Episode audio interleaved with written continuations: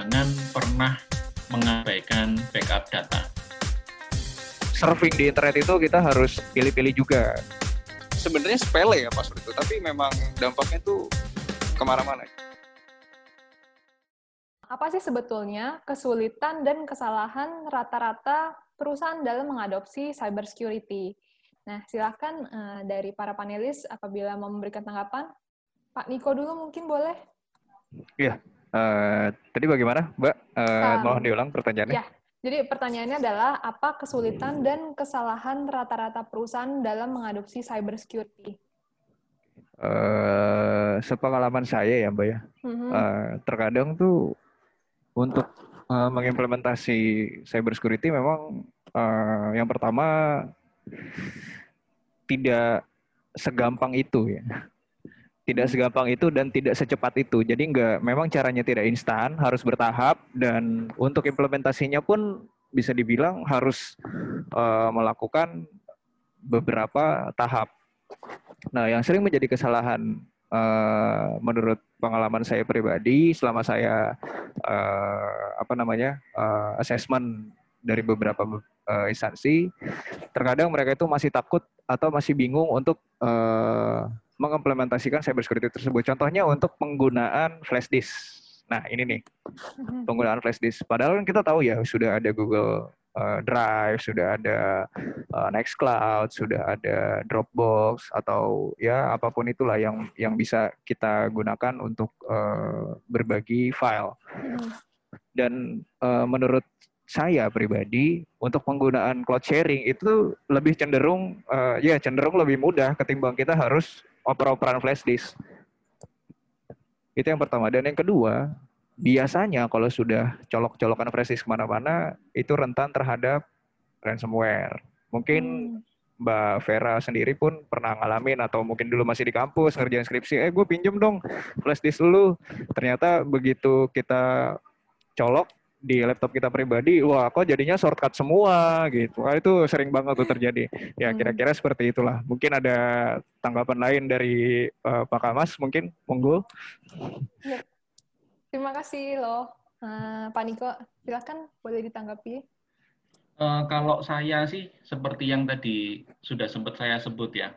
hmm Ini ada ada dua yang biasanya saya saya lihat. Untuk yang duitnya banyak, itu sering kali melihat keamanan itu adalah kita beli barang untuk security. Seringkali ada asumsi bahwa ketika kita sudah beli barang yang jos, yang mahal, yang top, itu maka kita akan otomatis aman. Enggak lah. Itu kan kayak kita punya komplek, kita pasang satpam. Entahlah satpamnya itu memang satpam beneran, atau katakanlah misal itu ninja gitu ya. Tapi sesakti apa pun Apa? satpam yang ada di depan, Belum. itu tidak akan menjamin bahwa komplek Anda tidak akan kemalingan. Karena keamanan itu proses kok. Hmm. Ada orang, ada kedisiplinan, ada perangkat, ada aturan, ada banyak sekali. Jadi sering kali yang sering saya temui adalah asumsi bahwa kalau kita sudah beli sesuatu, maka kita pasti aman. Itu yang harus dibuang jauh-jauh dulu. Hmm. Saya itu. Ya, menarik. Jadi kalau katanya Pak Kamas tadi kayak keamanan uh, pro, uh, keamanan itu dia ada prosesnya. Jadi nggak kita nggak bisa ngeliat dari satu sisi doang gitu. Mempercayakan Dan tidak bahwa, akan pernah berhenti. Hmm, hmm, jadi karena selalu berkembang terus ya Pak ya. Siap, siap menarik. Oke. Uh, terima kasih Pak Kamas. Mungkin dari Bu Nunil mau menambahkan Bu. Silakan Bu. Iya, um, kalau kami dari sudut pandang BSSN, mm -hmm memang uh, sering kali kesulitannya adalah komitmen pimpinan. Hmm. Jadi uh, kebanyakan pimpinan itu tidak mengalokasikan budget cukup untuk IT, apalagi di uh, security-nya gitu. Jadi hmm. ini memang tantangan bagi tim IT bagaimana bisa meyakinkan pimpinan. Jadi mungkin perlu ada data dukung uh, yang meyakinkan kalau perlu mungkin dibuat simulasi kalau memang ini akan bisa mengakibatkan kerugian, eh, dikuantifikasikan secara finansialnya bagaimana? Apakah ini memungkinkan eh, bisa menurunkan eh, profit atau apa pun lah gitu. Jadi memang tantangannya di situ. Jadi memang hmm. perlu diyakinkan dengan data-data dan analisis yang memang uh, sesuai dengan pertimbangannya gitu. Kadang kalau misalnya uh, oh ya ini risikonya memang ada tapi kayaknya nggak terlalu pengaruh di apa di margin di profit. Ya udah ambil aja risikonya hal-hal seperti ini memang uh, menjadi tantangan bagi tim IT untuk bagaimana bisa um, apa ya memprovide analisis-analisis yang bisa dikuantifikasikan sehingga kalau ini berdampak terhadap kerugian finansial perusahaan seberapa besar? Dan potensinya berapa gitu? Kalau kerugian hmm. Uh, kerugian yang benar-benar terjadi itu berapa dan potensi kerugiannya bagaimana gitu karena kan uh, banyak uh, apa namanya aset-aset intangible yang memang juga harusnya terpengaruh kalau misalnya ada insiden di uh, bidang IT. Saya kira itu dari kami. Hmm, Oke, okay, baik. Terima kasih banyak Bu Nunil. Tadi Bu Nunil sudah menyampaikan ya, menarik sekali bahwa uh, mungkin ada beberapa dari pimpinan yang uh, belum betul-betul paham sekali gitu betapa pentingnya dari uh, ini uh, keamanan gitu ya, sistem keamanan gitu. Jadi tim IT pun harus bisa meyakinkan kepada si pemimpin perusahaan bahwa uh, yap uh, resikonya tinggi loh kalau misalnya data-data itu tidak aman seperti itu. Yap, menarik. Oke, uh, kita lanjutkan saja uh, berikutnya.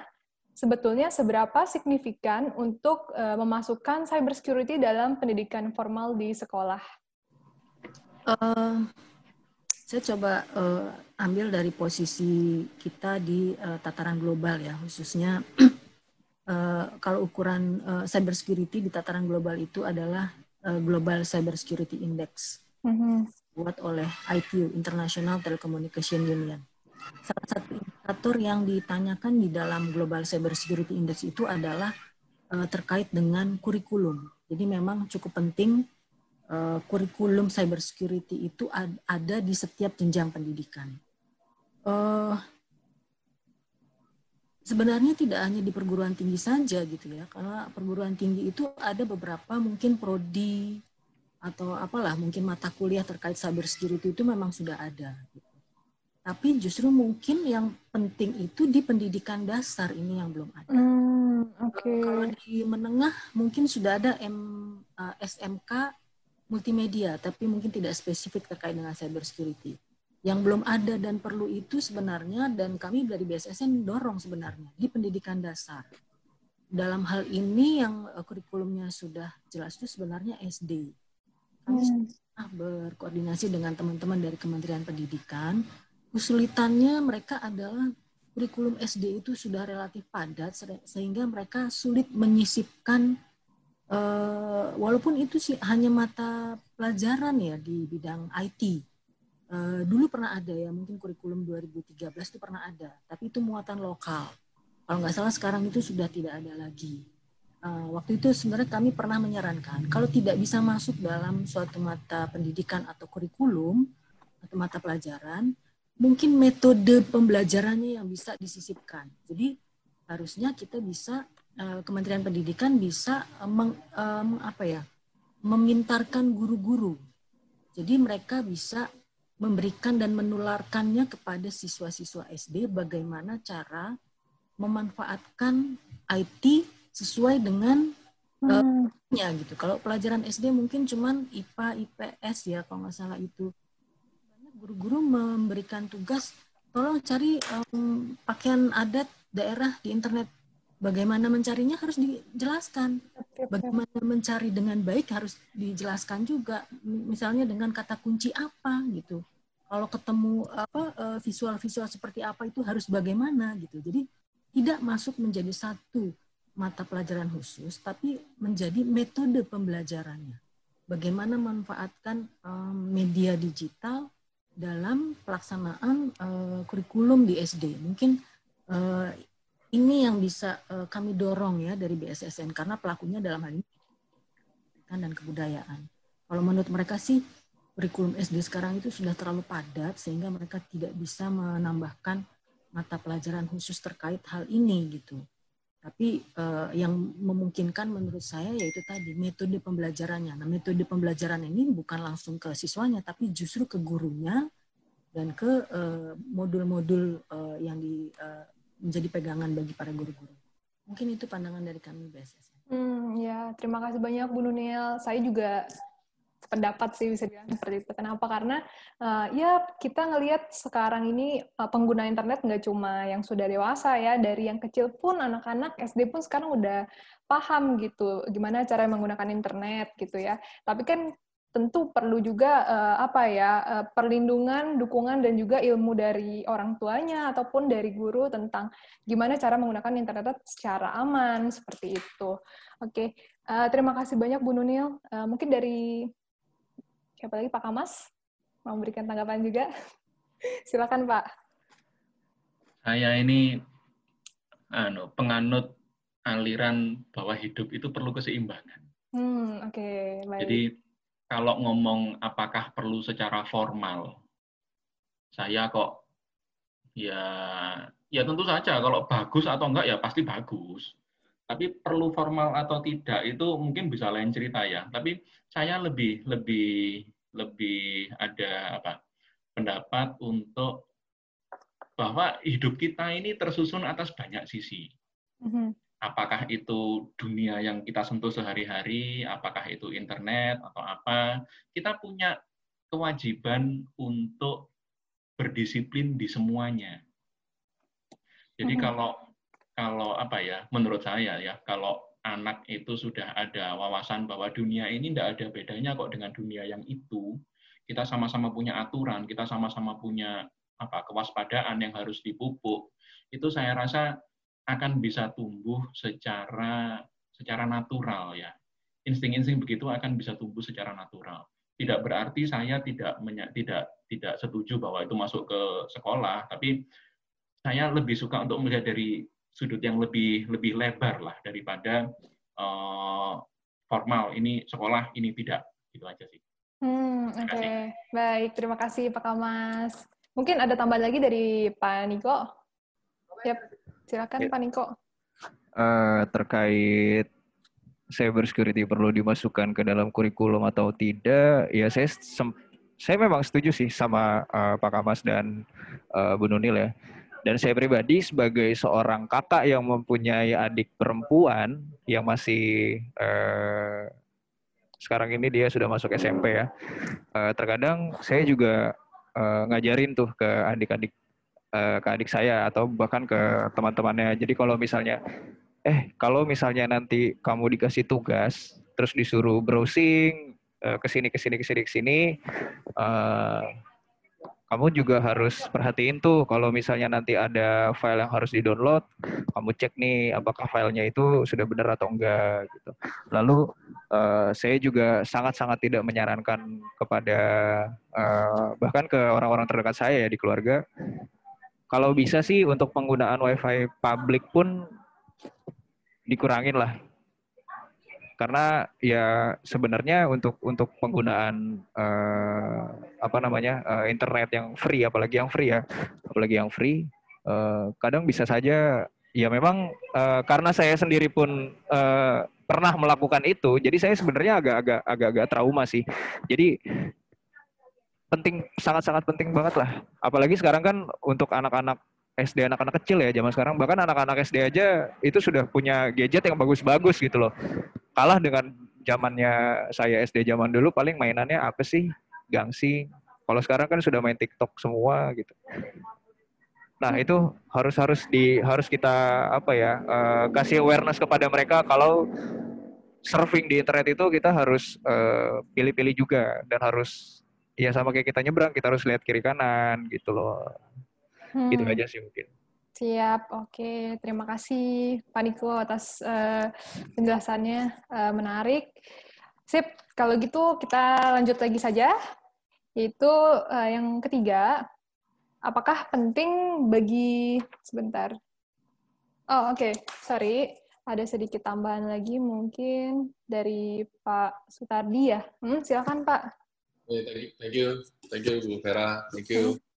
Uh, ya, salam buat Bu Nunil, Pak Niko, Pak Kamas. Ya, um, saya secara general memang setuju Pak, apalagi uh, di saat seperti ini, di mana uh, pendidikannya itu anak kecil sudah pendidikan online ya semuanya ya. Jadi hampir tiap hari saya di rumah di rumah ngeliat anak saya itu uh, pendidikannya itu melalui via Zoom ataupun via Google saat ini. Nah, menurut saya itu sangat penting sekali kalau misalnya cyber security itu masuk menjadi uh, salah satu uh, mata pelajaran di dalam uh, kurikulum saat ini. Karena pendidikan online ini cukup uh, rentan sekali ya kalau misalnya anak-anak kita nggak diajarin bagaimana uh, berinternet yang baik ataupun berinteraksi yang baik di dunia online. Okay. uh, contoh paling gampang sebenarnya saya setuju dengan teman-teman uh, sekalian bahwa uh, password itu sebenarnya adalah salah satu uh, pintu masuk sebenarnya dengan men-set password yang benar dengan men-set password yang baik itu sudah merupakan langkah awal. Uh, seperti kita lah misalnya kita mau bangun seberapa canggih pun kita punya cyber security tapi kalau kita tidak membiasakan uh, baik itu dari sisi anak-anak maupun sisi tim di perusahaan untuk membuat password yang benar dan baik itu sama aja karena uh, tetap gampang diretas kita punya sistem. Uh, kalau kita secara saya secara pribadi ya saya setuju. Jadi harusnya uh, dinas pendidikan maupun Kementerian Pendidikan itu mulai mensosialisasikan uh, masuk ke dunia pendidikan bahwa uh, cyber security itu menjadi salah satu uh, mata pelajaran mungkin ya dari dari dari SD maupun dari SMP tidak tidak harus dari uh, dari universitas. Itu sih pandangan dari saya. Ini sedikit tambahan Vera you. Oke okay, baik. Terima kasih Pak Sutardi atas tanggapannya. Oke okay, kita lanjut lagi ya untuk yang berikutnya. Nah untuk yang berikutnya adalah pertanyaannya apakah penting bagi usaha kecil untuk menjaga data mereka? Dan alternatif teknologi seperti apa sih yang bisa digunakan bagi usaha kecil dengan modal terbatas? Oke, silahkan Bapak Ibu. Dari Pak Niko dulu mungkin. Boleh Pak, apabila mau menanggapi. Iya, uh, mungkin kalau misalnya saya bilang ya gimana sih caranya membuat suatu pertahanan dengan cara yang benar-benar free atau mungkin nanti bisa dilanjut dengan uh, gimana cara kita membangun pertahanan yang memang benar-benar uh, kompleks dengan FortiGate ya Pak Mas ya. nah, uh, kalau dibilang penting ya sangat penting, Mbak. Karena seberapa kecil pun data itu uh, karena gini. Uh, ini prinsip saya ya. Hmm. Ini prinsip saya jangankan untuk ngasih nomor handphone. Hmm. Kadang kita kalau ditanya nama aja sama orang yang gak dikenal gitu kayak kita ketemu di kereta atau ketemu di mana kita diajak ngobrol itu sekecil data apa pun ya dari nama aja tuh menurut saya uh, saya enggan untuk untuk untuk untuk ngasih tahu gitu. Jangankan nama bahkan nomor telepon saja pun saya uh, suka bedain tuh untuk yang apa namanya untuk yang uh, teman-teman dekat atau teman-teman kerja gitu. Hmm. Nah, apalagi sekarang kan uh, data itu kan bisa diperjualbelikan ya. Dan mirisnya, mirisnya, contoh kita ambil untuk uh, aplikasi fintech lah. Fintech ini kan kita sebenarnya untuk bikin aplikasi fintech itu gampang loh. Untuk bikin aplikasi asal kita punya modal gitu berapa ratus juta, kita hire programmer, uh, tolong bikinin saya aplikasi pinjaman online seperti ini, seperti ini, seperti ini, seperti ini. Nah, kan kita nggak tahu apakah di belakangnya ini data kita terjaga atau tidak. Karena yang uh, ya ini pengalaman saya pribadi juga karena saya sempat uh, apa namanya uh, membeberkan bagaimana cara mereka untuk mengamalkan data data-data kita yang sudah diupload ke sana tuh sebenarnya nggak ada sama sekali. Bahkan saya pernah nemu mm -hmm menemukan ya beberapa aplikasi fintech di mana memang database-nya mereka itu uh, tidak memiliki autentikasi. Jadi kalau mau saya ekspor itu kurang lebih ada sekitar satu juta data pengguna aplikasi fintech dari mulai KTP, dari mulai nomor telepon, dari mulai email dan nomor-nomor kerabat mereka-mereka yang lain itu. Nah, mirisnya per data itu dijual paling cuma 5.000 atau 10.000 per datanya itu. Per datanya itu tuh hmm. bisa dijual sekitar ya 5.000 sampai 10.000 lah. Itu bisa digunakan untuk uh, kita daftar aplikasi fintech yang lain atau bahkan kita bisa eh, nggak uh, tahu deh apa apa ada yang sudah berhasil untuk daftar OVO Pay Letter kah atau ya Pay Letter Pay Letter sekarang kan juga paling paling sering digunakan juga kan. Hmm. Nah, cuman kalau misalnya ternyata yang daftarnya itu tidak sesuai dengan data yang diberikan, wah itu menjadi menjadi isu juga Nah, untuk bagaimana cara uh, mengamankan data-data uh, seperti itu, sebenarnya sih untuk yang free pun banyak. Dari mulai yang gratis sampai mulai yang murah, dari dari yang mahal ya mungkin kan memang kalau misalnya yang free itu uh, lebih ke lebih ke fitur ya mungkin ya lebih ke fitur dan uh, lebih ke uh, apa namanya uh, apa benefit yang diberikan terhadap teknologi tersebut. Mm-hmm. Jadi kalau misalnya memang mau yang lebih uh, aman, sebenarnya itu dari kitanya sendiri sih. Bener kata Pak Kamas. Okay. Itu aja sih. Siap. Makasih banyak Pak Nikio atas tanggapannya. Um, selanjutnya mungkin dari siapa lagi? Bu Nunil mungkin Bu mau menambahkan Bu. Sebentar ya. Oke, silakan Bu. Ya, jadi kalau pertanyaannya tadi penting, eh, sebenarnya bukan penting. Justru kalau dari peraturan perundang-undangan wajib. Oh, Oke, okay, baik. Undang-Undang ITE dan PP 71 tentang PSTE, jadi penyelenggaraan sistem elektronik, semua yang taksi melalui elektronik termasuk uh, nah kan? jualan gitu ya e-commerce fintech atau apa pun namanya wajib. Mereka hmm. wajib menjamin bahwa transaksi elektronik di sistemnya itu aman. Ya termasuk hmm. dikelolanya. Jadi uh, bukan penting nggak penting tapi justru ini wajib ya uh, wajib mengamankan. Bagaimana mengamankannya? Memang ada beberapa pedoman-pedoman yang masih dikeluarkan digarap oleh pemerintah baik itu BSN sendiri maupun Kementerian Kominfo dan juga mungkin uh, kementerian lain gitu kalau nggak salah di Eh, Kementerian Perdagangan sudah ada PP 80 itu tentang perdagangan melalui sistem elektronik. Jadi semua orang yang bertransaksi via elektronik, sistem elektronik memang wajib melakukan pengamanan sesuai standar yang akan uh, ditentukan oleh pemerintah. Oke, baik. Makasih banyak Bu, Nini, Bu Nunil atas uh, penjelasannya. Uh, sekarang udah tahu ya, berarti wajib, bukan masalah penting atau enggak, tapi wajib ya Bapak Ibu teman-teman semua. Oke, uh, mungkin ada lagi yang mau menambahkan, silakan uh, Pak Kamas, apa mau memberikan tanggapan juga atau mau yang nanti aja? Saran aja. Oh boleh, boleh. Uh, Pak?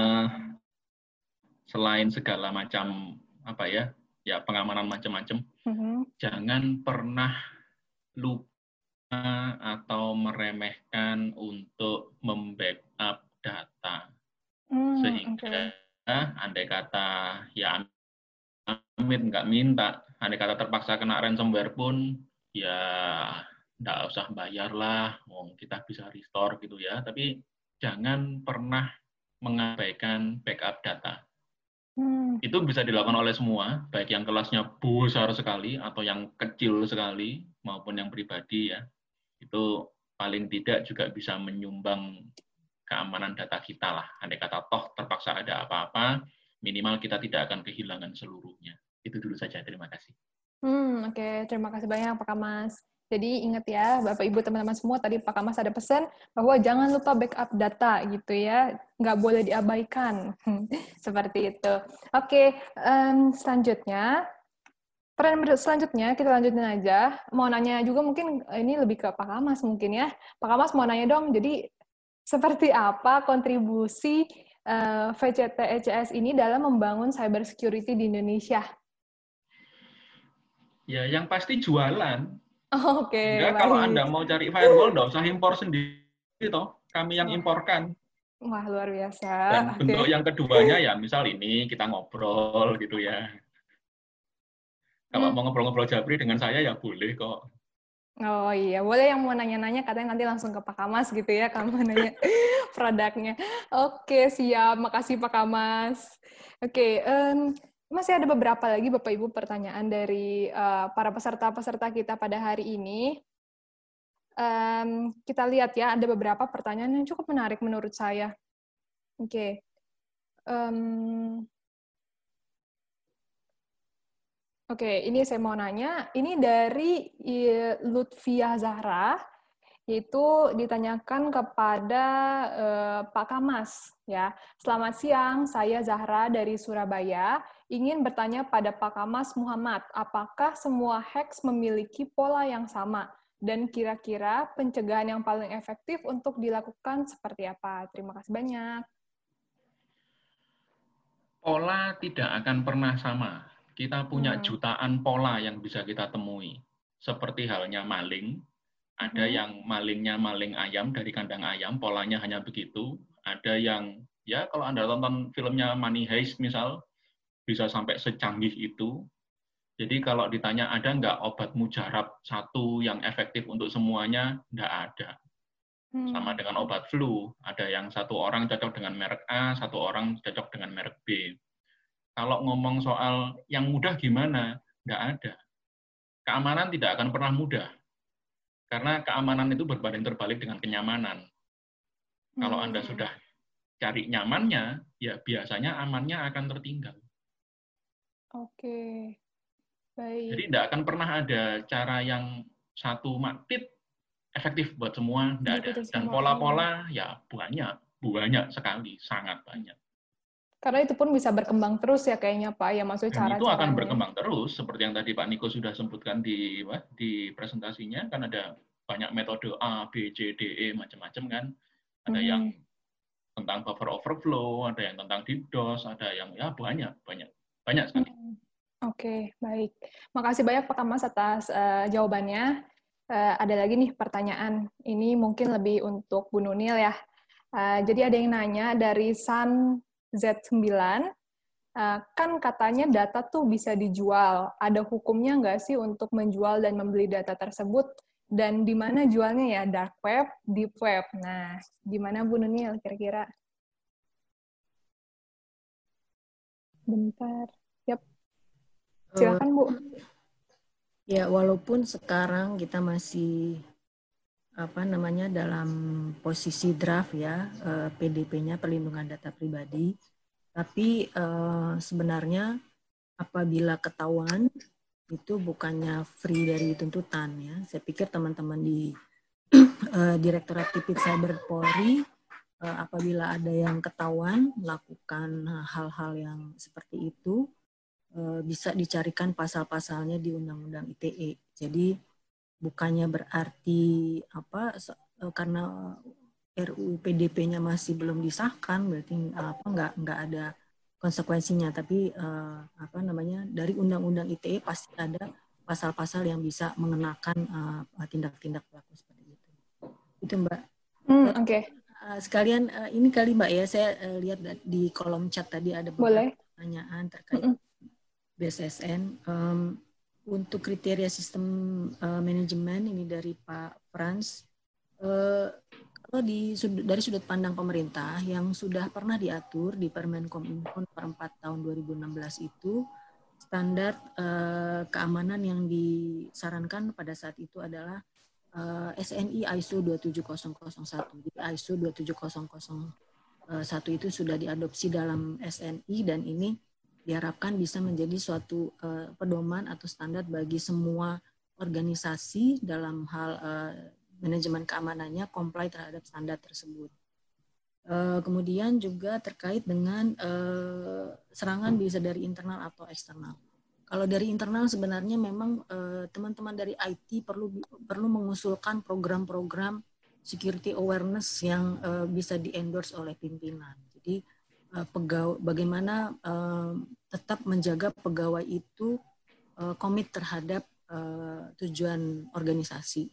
Jadi jangan sampai ada human error. Kalau human error mungkin perlu ada capacity building, sosialisasi dan sebagainya. Tapi kalau memang sudah ada niat jahat niat tidak baik ini memang harus ada program-program yang memang disusun oleh tim IT bagaimana caranya supaya potensi-potensi itu tidak muncul tidak keluar gitu itu kan bukan human error lagi namanya Jadi kalau human error sebenarnya harus ada eh, program-program sosialisasi security awareness capacity building kepada teman-teman di lingkungan internal organisasi mungkin itu komentar hmm. dari Mbak terima kasih oke makasih Bu Nunil atas uh, jawabannya Uh, mungkin ada lagi pertanyaan ini. Um, Oke, okay, ini dari uh, Elisa, Ibu Elisa Sampurna. Mungkin ini lebih untuk Paniko.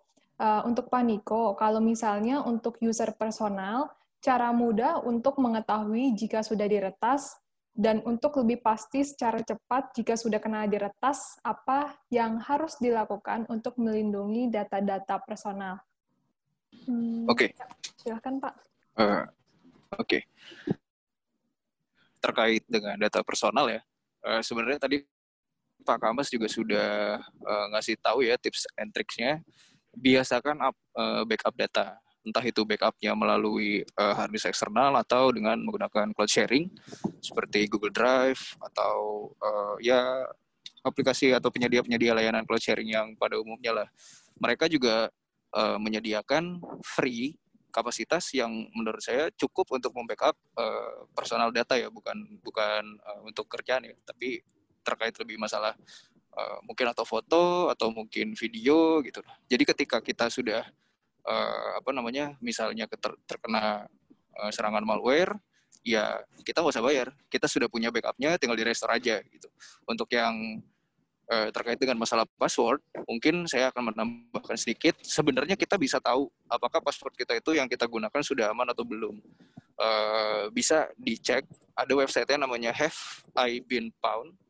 Hmm. Nah, di sana ada kolom. Itu kolomnya tinggal kita uh, ketik password yang biasanya kita gunakan atau yang memang sering kita gunakan. Nah, nanti di sana akan muncul tuh uh, kalau misalnya ternyata password kita ini uh, digunakan untuk Tokopedia atau untuk uh, aplikasi Canvas atau Bukalapak, dia akan ngasih tahu, oh ternyata password yang udah pernah kita gunakan ini itu sudah breach nih atau sudah leak sebelumnya sama orang lain. Gitu. Hmm, Oke, okay. baik, siap. Uh, makasih Pak Niko atas uh, jawabannya. Oh, Oke, okay. ini ada lagi Pak Niko, sorry untuk Pak Niko juga. Bagaimana korban mengetahui program yang dipakainya sedang dimasuki backdoors atau trojan menurut uh, Pak Niko? Oke, okay. uh, cara mengetahui apakah server kita sudah dikompromis atau belum, uh, biasanya sih kalau di Linux ya saya nggak saya nggak tahu nih kalau untuk di Windows karena saya juga bukan user Windows, udah nggak hmm. pernah pakai lagi sejak tahun 2015. Uh, dari Linux atau Unix sendiri itu dia punya uh, program di mana program tersebut bisa uh, apa namanya menampilkan informasi-informasi terkait dengan aplikasi yang memang sudah berjalan yang state-nya running uh, atau auto start. Nah, mungkin setiap uh, sistem uh, apa namanya setiap uh, sistem informasi itu ada kali ya sistem operasi ya dari mulai Windows. Tapi untuk dari uh, Linux sendiri biasanya terkadang ada uh, memang trik di mana kalau aplikasi atau program yang sedang berjalan ini kan dia punya PID ya, program ID. Nah, PID ini tuh kita bisa uh, bisa di hide sama mereka. Jadi begitu kita cek prosesnya, uh, misalnya tiba-tiba servernya kok lemot ya atau jaringannya kok lemot ya. Ini ada apa sih sebenarnya? Nah, biasanya kalau untuk ngecek itu uh, ada di mana ketika si attacker itu bisa nge-hide proses yang uh, program yang memang berbahayanya tersebut. Nah, untuk mengantisipasinya sebenarnya ada uh, tools. Toolsnya itu namanya uh, unhide. Jadi tools unhide ini dia bisa uh, apa ya merevealkan, mereveal uh, aplikasi yang sudah disembunyikan sama si attacker tadi, sama tools unhide ini dia bisa uh, ngasih tahu nih, oh ternyata ada aplikasi yang terhidden dengan PID sekian, uh, itu kita bisa langsung tahu, oh ternyata ini gitu penyebabnya. Kurang lebih uh, itu sih. Hmm, hmm, oke oke, siap. Terima kasih Pak Niko. Hmm, oke, sebentar ya. Selanjutnya, oke ini ada lagi. Uh, bagaimana sih cara aman dalam network? Uh, sorry, ini dari Bu Lydia. Bagaimana cara aman dalam networking di dunia kerja? Karena setiap akun, baik di LinkedIn maupun semua sosmed memerlukan input data nama lengkap hingga tempat bekerja. Apakah ada tips-tips batas privacy dalam dunia kerja di internet? Ya, silakan. Ini mungkin dari dari siapa aja bisa sebetulnya. Bu Nunil mungkin apa mau memberikan tanggapan, Bu? Sebentar ya. Ya, silakan Bu Nunil. Ya, um, sebenarnya itu uh, apa namanya uh, opsional ya bagi masing-masing. Kalau memang mm -hmm uh, buka jaringan ya silahkan tapi uh, risikonya tahu gitu ya kalau mau ada yang di share di medsos di LinkedIn atau di Facebook atau di mana pun uh, yang yang penting tahu resikonya jadi uh, itu tadi kalau misalnya masih ragu-ragu coba pelajari dulu cari tahu gitu ya diskusi sama teman tapi yang jelas memang kalau kita sudah share informasi apa pun yang uh, celah atau potensi ke kebocoran atau dicuri itu pasti ada. Hmm. Aja. Oke, siap. Makasih banyak Bu Nunil. Atau dari yang lain mau memberikan tanggapan, silahkan. Pak Kamas, mungkin? Saya sih setuju dengan Bu Nunil ya. Jadi apa pun yang kita sebar itu kan hmm. kan pasti akan ada konsekuensinya. Kalau kemudian ya okay. untuk kita menyebar info itu kan juga ada manfaat yang ingin kita raih kan. Kalau kemudian risikonya masih terhitung oke okay lah dibandingkan dengan manfaat yang kita raih ya silakan. Hmm, hmm, hmm, Oke, okay. siap. Makasih banyak Pak Mas. Um, terus ada lagi nih, aduh lumayan ya banyak pertanyaan yang masuk ke kita. Uh, sebentar. Oh, Oke, okay. ini baik. Jadi ada pertanyaan dari Pak Aji Ferry. Ada beberapa aplikasi kalau diinstal minta izin mengelola kontak panggilan terkadang data bahayakah kalau nggak kita oke okay, nggak bisa install bagaimana? Saya ini mungkin ini juga pernah kejadian sama saya ya. Jadi uh, beberapa aplikasi misalnya saya ngerasa oh ini kayaknya perlu saya unduh gitu ya, perlu saya install gitu. Nah itu kadang minta uh, apa ya ada permission untuk minta misalnya lokasi atau enggak uh, apalagi ya biasanya ya kontak dan lain-lain gitu. Nah gimana sih caranya mungkin saya tambahkan sedikit ya pertanyaannya karena ini pertanyaan dari saya juga. Gimana secara kita bisa membedakan gitu? Apakah ini uh, aman harus kita okein atau enggak gitu? Bisa dikasihkan saran-saran mungkin dari siapa pun boleh. Uh, Paniko, oh oke okay, Paniko sebentar ya. Ya silakan Paniko. Uh, ya, uh, terkait masalah hak akses ya permission pada aplikasi Android mungkin ya yang paling mm -hmm. sering uh, banyak terjadi itu. Uh, Sebenarnya sih itu cukup dengan apa ya uh, logik aja sih. Contohnya gini, uh, kita semua tahu ya uh, apa namanya ada yang namanya Twitter, eh uh, sorry uh, Instagram. Mm -hmm. Instagram. Instagram itu kan memang uh, digunakan sama orang-orang untuk upload video, ya toh? Upload video atau ngupload uh, gambar. Uh, di mana uh, video atau uh, foto yang yang kita upload itu bisa langsung dari kamera atau bisa langsung dari galeri. Nah, kira-kira kalau misalnya ternyata si Instagram ini minta untuk uh, dia minta permission akses untuk ngerit SMS gitu. Oh sorry, jangan SMS deh. Kalau SMS kan memang perlu ya dia untuk untuk OTP ya. Uh, hmm. Contohnya misalnya untuk ngerit uh, email mungkin atau yang kira-kira ini kan aplikasi untuk upload foto. Ini ngapain ya? Kok tiba-tiba dia minta uh, permission akses seperti ini? Gitu. Nah sebenarnya untuk uh, apa namanya uh, permission akses sendiri itu kalau dari kontak ya, kalau dari kontak memang ada aplikasi yang membutuhkan uh, apa namanya permission access ke telepon atau ke SMS. Untuk apa? Karena biasanya dia akan uh, mengirimkan OTP dan OTP-nya itu bisa langsung autocomplete. Nah, ada juga yang memang uh, dia bisa untuk mengakses kontak karena ada yang namanya kadang-kadang kan ya untuk aplikasi-aplikasi kan dia punya punya fitur di mana kita mau share aplikasi ini loh untuk untuk digunakan sama teman-teman juga mungkin teman teman-teman juga udah pada tahu sebenarnya ya pesayur aja sih. Jadi kira-kira kalau misalnya memang si permissionnya ini uh, memang memang memang untuk digunakan di apa namanya sesuai dengan aplikasinya uh, ya nggak perlu kita ini juga apa namanya nggak perlu nggak perlu uh, uh, bingung juga tapi kalau misalnya ternyata memang si aplikasi dengan si permissionnya ini sudah ke mana-mana Nah itu yang bahaya. Lebih baik jangan digunakan atau mungkin bisa uh, cari alternatifnya uh, dari aplikasi tersebut. Itu aja sih mungkin, Mbak. Hmm, oke, okay. makasih Pak Niko jawabannya. Mungkin ada lagi tambahan dari yang lain. Bu Nunil mungkin mau memberikan tambahan sebentar. Yep, silakan Bu. Cukup Mbak dari Mas Niko cukup jelas. Oh cukup ya, oke cukup jelas. Terima kasih Bu um, Pak Kamas. Nggak ada? Oh, nggak ada. Oke, siap. Kalau gitu kita lanjut lagi yang lain. Uh, menarik. Ini ada pertanyaan yang saya lihat cukup banyak ditanyakan ya. Jadi ada yang nanya nih, ini dari Pak Aji Ferry juga. Apakah aman kalau kita buat password yang sama pada akun atau aplikasi yang berbeda-beda supaya nggak lupa gitu?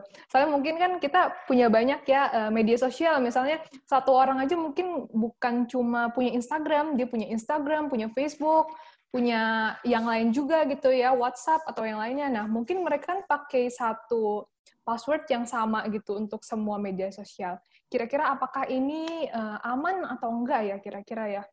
Seperti itu. Uh, mungkin ini dari siapa nih? Pak Niko mungkin silakan Pak. Oke, okay. uh, terkait password ya lagi-lagi password. Memang password sebenarnya cukup sebenarnya sepele ya password itu, tapi memang dampaknya tuh ke mana-mana. Jadi begini, untuk penggunaan password memang uh, disarankan itu sebanyak 8 sampai 16 karakter dengan kombinasi uppercase, lowercase, uh, number dan uh, simbol. Tapi terkadang kan kita males ya, ngapain sih kita uh, nginget-nginget password yang panjang banget gitu. Kadang kita nginget tanggal pun lupa, mm -mm. ya kan ya. Mm. Nah, uh, tapi sebenarnya sebenarnya aplikasi-aplikasi password generator tuh banyak loh dan free Contohnya kita ambil One Password lah. One Password atau LastPass uh, itu free. Dia bisa mengenerate password dengan digit atau dengan uh, apa namanya karakter sebanyak apa pun yang kita mau dengan kombinasi yang kita mau juga dan mereka itu uh, bisa menyimpan passwordnya. Nah, untuk loginnya sebenarnya kita nggak perlu perlu untuk kopas, untuk nggak perlu copy paste. Jadi hmm. tinggal kita apa namanya uh, kalau nggak tahu ya kalau di Android kalau di iPhone itu kan biasanya ada icon uh, keychain ya yang gambar kunci itu kalau kita pencet dia langsung auto complete sendiri hmm. tergantung dari password yang kita simpan di di entah itu kita disimpan di keychain atau di uh, one password tersebut. Yep, nah, yep. sebenarnya kalau untuk penggunaan password sendiri itu uh, kalau dari pertanyaannya ya boleh nggak sih sebenarnya untuk satu password digunakan di beberapa uh, akun di media sosial. Ya kalau dibilang boleh, ya tergantung uh, bisa menerima resikonya atau enggak gitu. Karena sebenarnya ya sama aja sih kayak kita uh, jatuh cinta ya. Kita jatuh cinta resikonya sakit hati. Oke. Okay. Tapi masih banyak aja orang yang pengen jatuh cinta dan pengen pacaran gitu. Sama untuk penggunaan password. Kita tahu password kita nih gampang atau mudah untuk ditebak dan kombinasinya juga nggak nggak nggak begitu sulit tapi kita kadang-kadang ya udahlah pakai yang ini aja lah daripada capek-capek untuk ingatnya gitu kan tapi begitu nanti eh, dampaknya ya kalau misalnya memang digunakan seperti itu ya jika memang satu akun ini sudah terkompromis atau berhasil dihack atau bahkan sampai di take over ya akun-akun yang lain juga bakal ikut ke take over tergantung hmm. bagaimana kita uh, ya nyikapinnya aja mau ikhlas atau enggak tapi okay. kalau nggak mau lebih repot lagi sebenarnya di beberapa uh, platform itu sudah menyediakan yang namanya 2FA atau two factor authentication di mana walaupun password kita 123456 atau tadi Pak Kamas sudah uh, apa namanya nampilin password-password yang paling sering digunakan walaupun passwordnya ini sudah diketahui banyak orang tapi untuk masuk ke dalam uh, platform tersebut akan membutuhkan OTP. Nah, kurang lebih seperti itu sih Mbak. Jadi kalau misalnya nggak mau capek-capek download aplikasi lagi, nggak mau generate, kita mau pakai password yang sama di semua akun, uh, dan passwordnya yang gampang diingat, ya kita pakai uh, fitur 2FA-nya. 2FA ini kan uh, atau two factor authentication bisa pakai uh, Google Authenticator atau mungkin uh, bisa dengan menggunakan OTP dari dari uh, SMS atau dari uh, email. Kurang lebih seperti itu sih. Hmm, Oke, okay, baik. Makasih banyak Pak Niko atas penjelasannya. Sudah terjawab ya tadi ya. Oke, okay, eh, karena waktunya juga sudah hampir habis, Bapak Ibu, eh, mungkin masih sedikit, uh, boleh nggak saya minta dari setiap panelis untuk memberikan kayak closing statement gitu, pesan-pesan buat uh, peserta-peserta di sini gitu tentang ya cyber security mungkin. Silahkan boleh dari Ibu Nunil dulu mungkin. Silahkan Bu, sebentar ya. Yap, silahkan Bu. Oke, uh, terima kasih. Kalau dari saya, uh, mungkin uh, mulai bisa kita adopsi cyber security itu uh, perlu lebih hygiene ya. Jadi cyber security hmm. seperti halnya kita menyikat gigi sehari minimal dua, dua atau bahkan ada yang tiga kali, ya cyber security juga seperti itu sudah menjadi kebiasaan hidup kita gitu apa pun bentuknya termasuk aware terhadap password atau apa pun itu sudah menjadi konsideran kita sehari-hari itu Hmm, Oke, okay. terima kasih banyak Bu Nunil atas pesannya. Uh, lanjut mungkin boleh dari Pak Kamas. Saya mau ngasih tip password ya, tapi agak sesat. Oke, okay, gimana Pak? Bisa boleh. dipakai dan relatif aman ya. Tapi ini hmm. monggo uh, baca-baca sendiri tentang brute force, bagaimana metodenya, kemudian baca juga tentang dictionary list attack. Nah, itu boleh jadi kalau Anda pakai password misal nih ya, Batman dan Robin makan nasi goreng di yahoo.com. Kemudian password yang kedua, Batman dan Robin makan nasi goreng di bukalapak.com. Dan seterusnya dan seterusnya, itu akan terlalu panjang untuk di brute force dan hampir pasti tidak ada di dictionary list. Terima kasih. Oke, baik. Makasih Pak Kamas atas tipsnya. Mungkin bisa diikutin ya, Bapak Ibu teman-teman semua di sini yang nggak mau kebobolan istilahnya, ya boleh diikutin tipsnya. Oke, eh, terakhir mungkin dari Paniko, silakan Paniko. Ya, halo. Uh, maaf, koneksi saya lagi bermasalah nih. Oh iya, nggak apa-apa. Kita udah mau selesai juga kebetulan. Uh, bisa di... Okay. Ya. Ya, gimana? Ya, uh, jadi bisa dikasih apa ya pesan tra, pesan ya pesan buat teman-teman semua di sini peserta tentang uh, cyber security. Maksudnya apa yang mau disampaikan gitu untuk di akhir.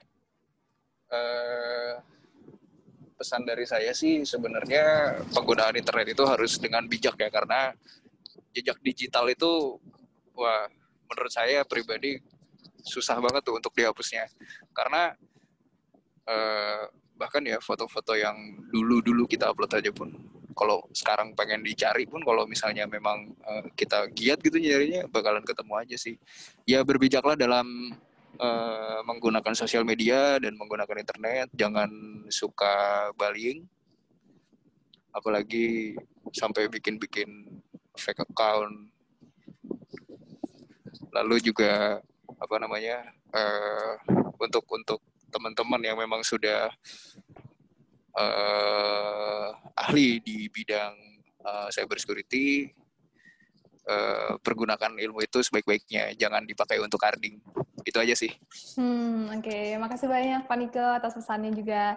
Oke, okay, kebetulan tadi juga Pak Sutardi sudah chat saya sendiri. Beliau memohon maaf karena tiba-tiba nggak enak badan, jadi harus out duluan, keluar duluan, tapi nggak masalah ya. Oke, okay, uh, di sini juga saya mau mengambil sebuah kesimpulan atas uh, pembahasan kita pada hari ini, gitu ya, buat teman-teman semua. Oke, okay, jadi cyber security itu sangat penting karena kebocoran data efeknya bisa sangat panjang dan fatal. Untuk memulai penerapan cyber security, perlu diawali dengan merubah mindset agar tidak berdasarkan asumsi untuk mengandalkan perangkat saja. Tapi butuh kolaborasi antara perangkat, aturan, manusia, dan komitmen kedisiplinan. Selain itu, sebaiknya perusahaan mulai mengalokasikan budget dan komitmen untuk meningkatkan cybersecurity. Selain itu, perlu ada dukungan dari segi pendidikan, bisa dalam bentuk kurikulum formal atau pemberian wawasan dan pengertian dasar tentang cybersecurity untuk menumbuhkan awareness dan literasi kepada anak. Seperti itu.